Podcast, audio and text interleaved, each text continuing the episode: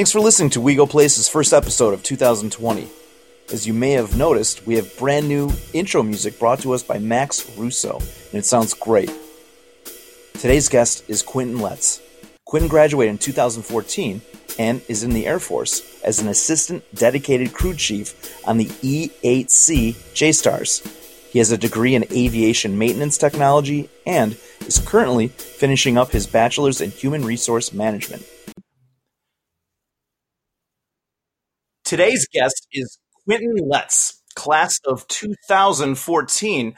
Quinton, tell us what you do. Hey, uh, so I'm an assistant dedicated crew chief on the E-8C JSTARS and the Air Force, and basically what that entails is everything surrounding the jet in terms of um, documentation about what's going on, every little single bit of maintenance going on, whether it be replacing an engine to changing a screw. Um, I'm ultimately responsible for, and beyond that, uh, we're basically the ones that launch the jet out and recover it. We do all the inspections, so everything surrounding that jet um, ultimately comes back on me, no matter what goes on it. If anything goes wrong, it's ultimately my responsibility to make sure that it's okay. Um, and to further expand on that, the assistant dedicated part, um, each jet has three people that are assigned to it specifically, and they're like the go-to guys that know everything about that jet in particular. So while other people may be working on, say, five different jets throughout the week, I will only be working on one specific jet, and that would be my jet, and it has my name on it. Um, and I'm the go-to guy for that airplane in particular, um, if I'm there at work. So that's like the short description of what I do. It's basically like a pit crew for NASCAR would be the easiest way to. Oh, that's a good way of yeah. explaining it. Yeah as as much as you can what what does this particular what's the specialty of this jet if you can describe it as obliquely as yeah, possible? so um, what we do is we have a giant radar. Uh, i can't go into like descriptions about it but we can yeah uh, basically what it does it takes pictures um, tracks movements and from there we have people upstairs that can take that information and pictures um, and relay it to other units say in the middle east or wherever we're at we can send it to other units um, they can use that information as they need it. Uh, so basically like a live um, mobile tracking system. So I would imagine that the training for this would be absolutely meticulous. How long did describe the schooling of of how you start off? Uh, well, yeah, I guess first off, let's let's start. Like, when did you enter into the Air Force, and what was and how did you find your way into this particular specialty in this plane with this plane? Yeah, so I went to the Air Force in 2016, uh, near the end of it. Uh, I had no idea what I wanted to do necessarily. I was kind of bouncing around trying to figure out. I went to college a few times, couldn't really figure out what I wanted to do. Uh, so I went to the Air Force with an open mind. Uh, I went in actually open mechanical. Um, that's a job description quote unquote very loosely. And I didn't actually know what I was going to do until about two weeks before I graduated basic. And they said, um, you're going to be working on uh, basically either 135s, which are a refueler, um, or these airplanes, which is very specific. And it wasn't until about um, two weeks out of tech school, or right before I graduated my tech school, which I'll go on in a sec, about that I actually found that I was going to these planes. Uh, once you graduate basic, you go into a tech school, and that's where you actually start to learn your job. It's not as strict as basic training is, but it's still a little regimented. But from there, it's about two and a half to three months for my specific job.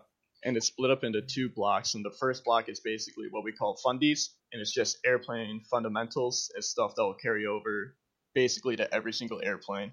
Like I could go into like a, a Delta 747 and everything would carry over from that class. Um, but that's where you learn like your basic um, tools and hardware and um, learning just basic maintenance about the jet. And that's about a month and a half long, and then from there, you go on to your more specific um, airframe shred class, and that's where you learn about 135s and uh, the E-8C and learn specific maintenance that's only get pertained to that specific um, that specific jet. Although it doesn't really stop there with training because once you get to your actual base, you have a, a one year um, on the job training. we call hot training, and that's where you're you're working on the flight line with everybody else that's been there for, you know, who knows how long, and that's where you really start to learn your job. Um, so training never really stops, but in terms of like the the regimented training, that's about the time frame. It's about a year, year and a half. Um, once you get out of basic, and, I, and just out of out of my own curiosity as a as a teacher, what do Air Force assessments look like? Is it absolutely? So the Air Force is really big on trying to get all the the different styles of learning in because they know no one really learns the same way. So they kind of apply that to tests as well. So there are circumstances where we would do like a multiple choice test, and that will be mostly in tech school. Um, within each um, section, you know, your fundamentals and your airplane specifics, you have blocks.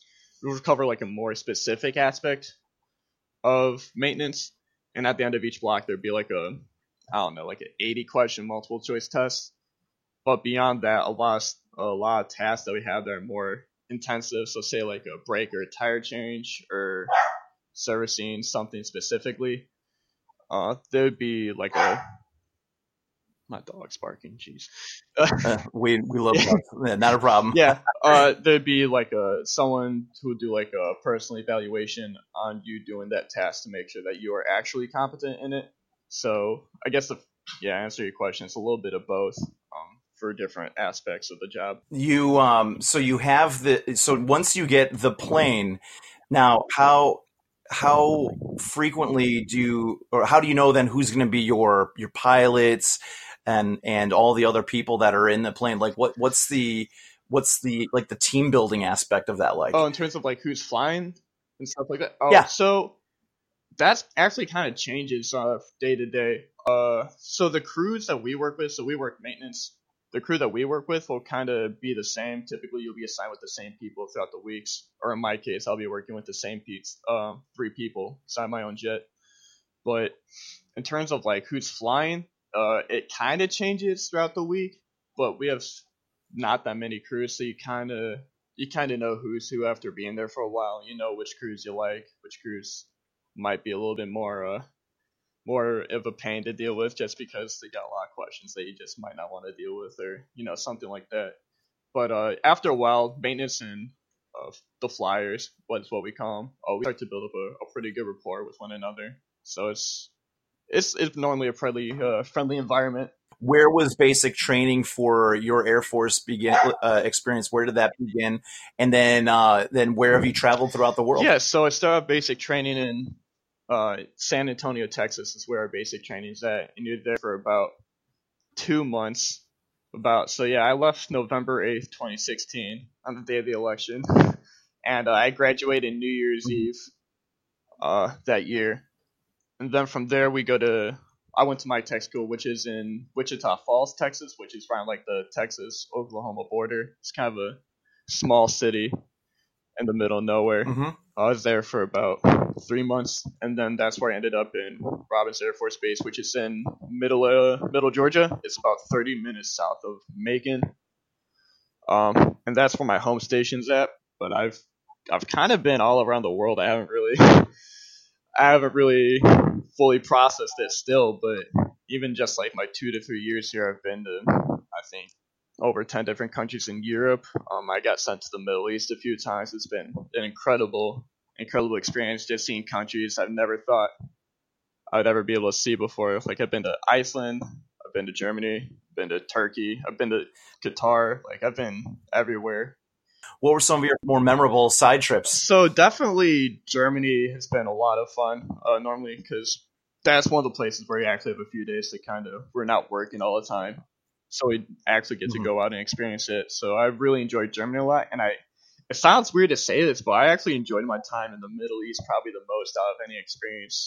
Um, being able to go to like Doha, which was just is an absolutely beautiful city that I never thought um, I never thought I'd be able to see it, nor did I think it was going to be as amazing and breathtaking as it was because it's it's in the middle of nowhere. Was it was that because of its architecture or what made it so yeah, the uh, architecture's and and absolutely surreal. Like they got it, honestly, I'm gonna get a lot of slack for this, but it puts Chicago skyline to shame. Like it's just there's so yeah. many lights in the the design of all the buildings. It's just so modern for you know for the Middle East. or in the world in general, but especially for the Middle East, it's just a breathtaking city. Yeah. Especially those buildings probably have been recently, built yeah, about the last past 20, 10, 15 years. years. right? So they're going to have a lot of uh, really uh, Mhm. very Yeah, contemporary very and modern for would sure. Great way to describe it. What's the next maybe assignment? Do you think that you would you're going to stay with this particular jet, or um, and this is like where you want to be, or like what what's like the next natural phase of your uh, career at yeah, the Air Force? so uh, because this airplane's so specific, it's hard to get out of here just because once you get people that are actually Mhm. trained up on it, they don't. The Air Force doesn't want people to leave if they can help it because it Mhm. helps with the manning and, and all that stuff. Uh, personally, I am trying to leave though. I'm just trying to experience so many you know new places and new people as much as I can. So I'm just trying to go anywhere really. Um, that's kind of been my whole thing with the Air Force is just go where it takes me and get the most out of it. So I don't have any place in particular, but definitely trying to leave just so I can experience you know new people, new things, new opportunities, stuff like that. what when you start going through your checklist to make sure all the parts and all everything's there typically how long does that last You know, knock on wood, nothing goes wrong. It takes about, depending on who you have with you, mm, crew size and training and stuff like that, it could take anywhere from an hour to a couple hours. But if you find something that's wrong, that's when you gotta start, you know, calling out specialists or, you know, troubleshoot further problems, and that's when it can really take even like days to fully figure out what's actually going on. now would you say that you would do you handle any you so you would handle the mechanical but mechanical would also mean like electrical that would go into the various different components if you could answer this does it, does that mean that you also deal with any of the type of software elements that are in it or is that like its own kind of um Yeah, so the uh, software specialist that at- would be their own specific job. We have people that are trained in like communications and navigations, and more specifically, we have other people for the radar, um, stuff like that.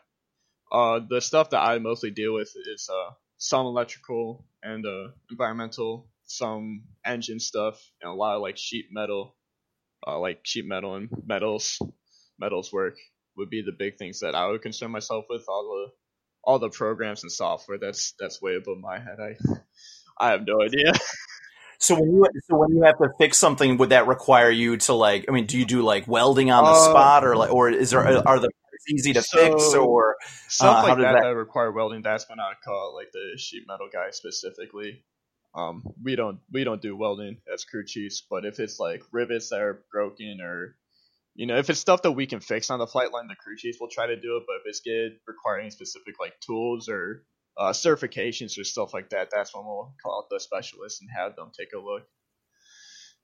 so y your home base, if I called it correctly, is is Yes. just outside of Macon, uh, Georgia. Typically, how long are you?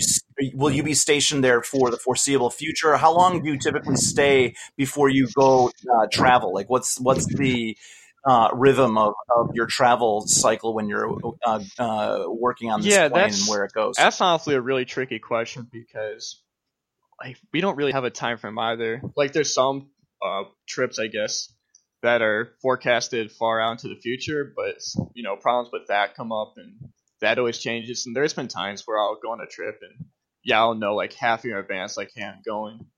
But like there'll be other times where I walk into work someday. It'll be like 8:30 and my boss tells me like what am I doing over the weekend? And then next thing I know I'm on a plane like Ah. Well, so, so it's more mission contingent. So it's not like it's like, uh, like okay, we're gonna be. So in the Navy, boats know that they're in the Pacific for half a year or something like that. Where, whereas your mission, your your work might be just more where the mission or the the Exactly. uh, yeah, takes it's you. it's So, very uh, I think I'm- unpredictable. that makes sense. That makes sense. Yeah, that makes sense for sure. Because you have so much accountability on you to get everything right, is that a lot of? I mean, it seems like it would be a lot of pressure, but I would imagine that you have a series of checklists and things that make it very routine so risk isn't part of that even being an option Can you describe yeah, what that's like? There's definitely definitely pressure, especially on me with having uh, an airplane that's assigned under under myself and two others. Um, if anything goes wrong, that ultimately falls back on me. But as you're saying, yeah, we have a lot of we have inspections that are routine and other stuff that we do that's routine. So it does minimize it does minimize risk, but you gotta also take into like the the human factors portion. You know, people, you know, we're no one's perfect. We we miss stuff. I miss stuff. You know, my coworkers miss stuff. So mm-hmm. it's yeah, I don't know. Like, it's definitely not as stressful as people would think it would be. But I don't know. There's there's definitely stuff that I'm always scared of missing or that people have missed that definitely could result in you know something bad happening. But that's that's is why we have checks and balances. We have other people come out and overlook stuff as well. We're constantly double checking each other just to minimize you know that risk as much as possible. Quinton, you've been so generous your time, and we're so grateful for your service and what you you do. Uh, I was wondering if you could leave some of our Wildcats uh, advice on how to be successful and and how you were able to uh, find this really cool job and yeah, absolutely. Yeah, any, I think tips. the biggest thing that if you were to take away anything from um, my story is to kind of just embrace when life doesn't go your way. Um, as I kind of briefly mentioned, college didn't really work out for me. I couldn't really figure out what I wanted to do at first. Um, and kind of just embracing when stuff doesn't go exactly how you thought it'd be, and using that to find find your passion, what you like, and to use that to just create a bunch of good experiences for yourself that you can learn from and apply, you know, later down the line. Would be the the tip of advice I would have to give to those Wildcats. That's so great. Quinn, thank you so much for your time, and I uh, wish you the best of luck. And thank thanks for, for all me. your service it. that you do for us. Thanks for listening to We Go Places. If you know of a great guest for this podcast, send me an email at bturnbaugh at d94.org.